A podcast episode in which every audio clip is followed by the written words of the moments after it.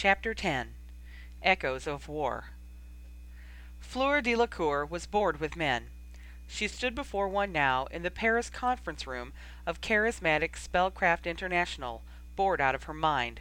She rested one hand on her hip and gazed disinterestedly out the window as Mister Craftsworthy, the staffing specialist from the London office, spoke to her about employment opportunities. "There are more assignments than we can possibly handle," he was saying. "Too many places where the protection enchantments have been destroyed by Death Eaters. Whole staff is busy. Supply and demand, you know. Camille Gillot has given us your name, and I do hope you'll consider." The man trailed off and looked at Fleur. He had to be sixty at least, and the ardent way in which he stared at her would have made most young women uncomfortable. It bored Fleur. "Just tell me what it is that you want me to do. I want to leave here," she snapped. And although many superior business partners would have fired her on the spot for her cheek, the man at the table continued to gaze at her worshipfully, utterly unaffected by her tone. It had used to amaze Fleur, when she was a child, the level of pettish cruelty she could inflict on men without their even minding. After it had ceased to amaze her, it had amused her. She'd made a game of it. How cold could she be before they would dare to contradict her? How selfishly could she act before they would give up? But no matter what she said, or how horribly she behaved, it didn't matter. They never noticed. They always gazed at her glassily, always nodded and accommodated and fetched and were boring. Terribly disappointing creatures, men. "Never listen to them, darling," her grandmother had said firmly, again and again. "Never trust them. They are all far too easily distracted." Fleur remembered the hard bite with which the words had always been spoken. "You are fortunate, little one, to be only part Vila. You may use the magic only at your will. But I, who will never know that freedom, have learned not to believe a word they say. And neither should you." Fleur's mother had regarded that advice as somewhat harsh. She had told Fleur that though it was true most men would be weakened by her, one would surely happen along who was less easily impressed by beauty. There were honest men in the world, she had always averred. Fleur's own father, after all, had been such a man.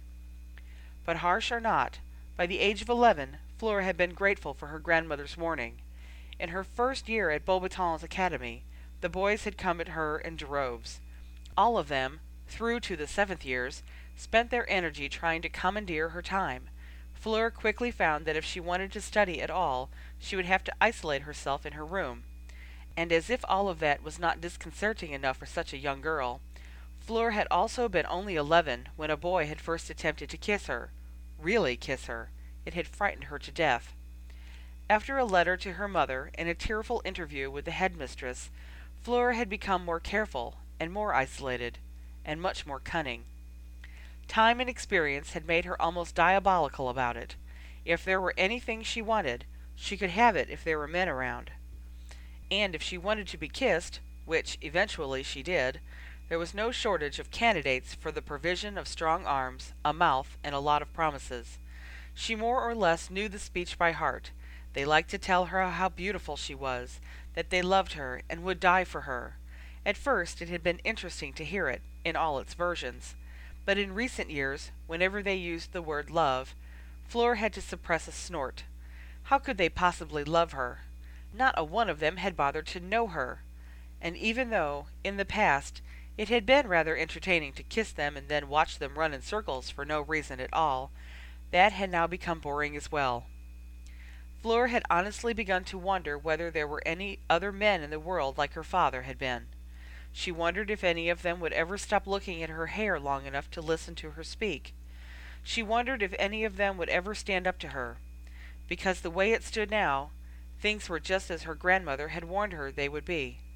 Fleur found it absolutely impossible to believe a word that any of them said. All but one.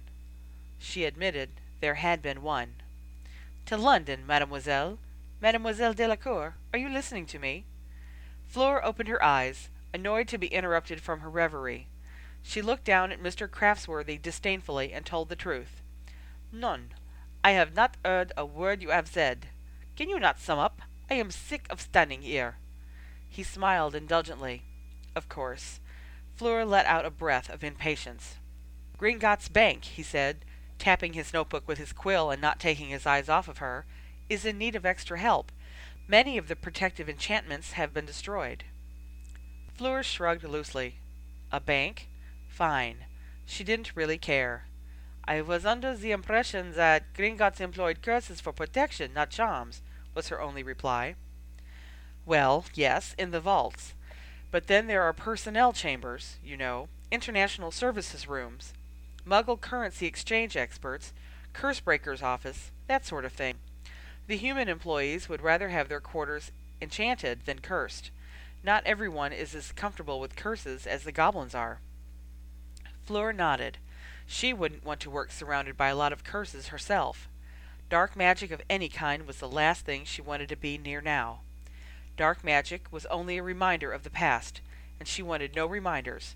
Not now, not this autumn, when the war was finally beginning to lose its razor's edge hold on her. The war had been over all summer. Not that time had brought Gabrielle back. Fleur felt tears sting her eyes immediately, as they always did when she thought of her sister. She tried not to dwell on it, tried not to imagine the things Gabrielle may have suffered after she had been taken from Mont-Saint-Muriel. Fleur hated to imagine any child at the hands of a Death Eater, but the acute, writhing sickness it caused to think of Gabrielle, the sheer terror that her sister must have felt, and the pain. It was a horrible thing to have hope that a loved one had been killed quickly and mercifully. But Fleur did hope it. She hoped that they had killed Gabrielle on the spot, from behind and without warning, that she had been an unsuspecting victim, that her last memories had been happy ones. That hope was all that had given Fleur any comfort since January. In the morning, mademoiselle, I think you are perhaps not quite listening? Mister Craftworthy beamed at her, as if she had done something wonderful. Come, come, hear what I am offering you. There is a transfer available. To Gringotts of Paris. I was listening, monsieur. Ah, no. He looked extremely nervous to have to contradict her. To Gringotts of London, Mademoiselle Delacour. I do beg your pardon, but it is Gringotts in London that need you. I have several senior enchantment experts staffing the Paris branch already. Fleur's eyes narrowed. You are saying that I am not qualified to work here in France? The man immediately began to apologize profusely. Good heavens, no! I didn't mean it in such a way. Do forgive me. That is, you are very young, but so talented, of course. Fleur waved him off. It was unimportant to her what he thought of her work. She knew that she was brilliant. She had only wanted to make him suffer a little bit for underestimating her. I accept, she said briefly, in the manner of a queen pardoning her page.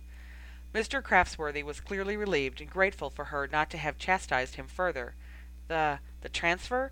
You'll accept the position at Gringotts? Hui.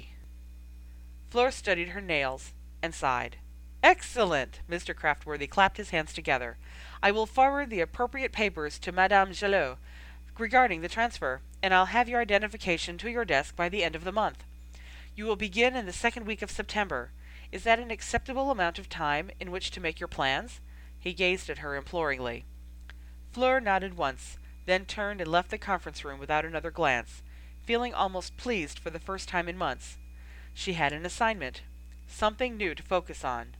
Mont-Saint-Muriel was nothing but a daily, living reminder of Gabrielle, and Fleur was grateful for an opportunity to move away from it.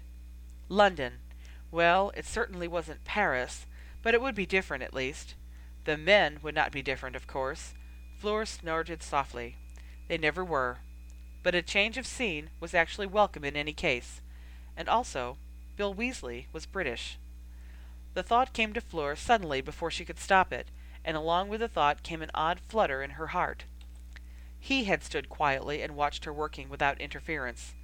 He had held her differently from any other man, not as if he'd wanted something from her, but as if, as if he'd known her. She remembered the pressure of standing against him, the strange, immediate relief of it. She stopped in the corridor for a moment and shut her eyes, forgetting where she was. Yes, he had been British, and he might be in London. It wasn't impossible, was it? Of course, it was equally as likely that he had lost his life in the war. Fleur flinched at the thought. She didn't want to think about that. Shaking off all ideas of that nature, therefore, Fleur returned to her desk and sat. She pulled out her wand and organized her papers briefly, realizing as she did so she wouldn't miss this office in the slightest. London in September? Well, good. Perhaps, at the very least, it wouldn't be horribly dull.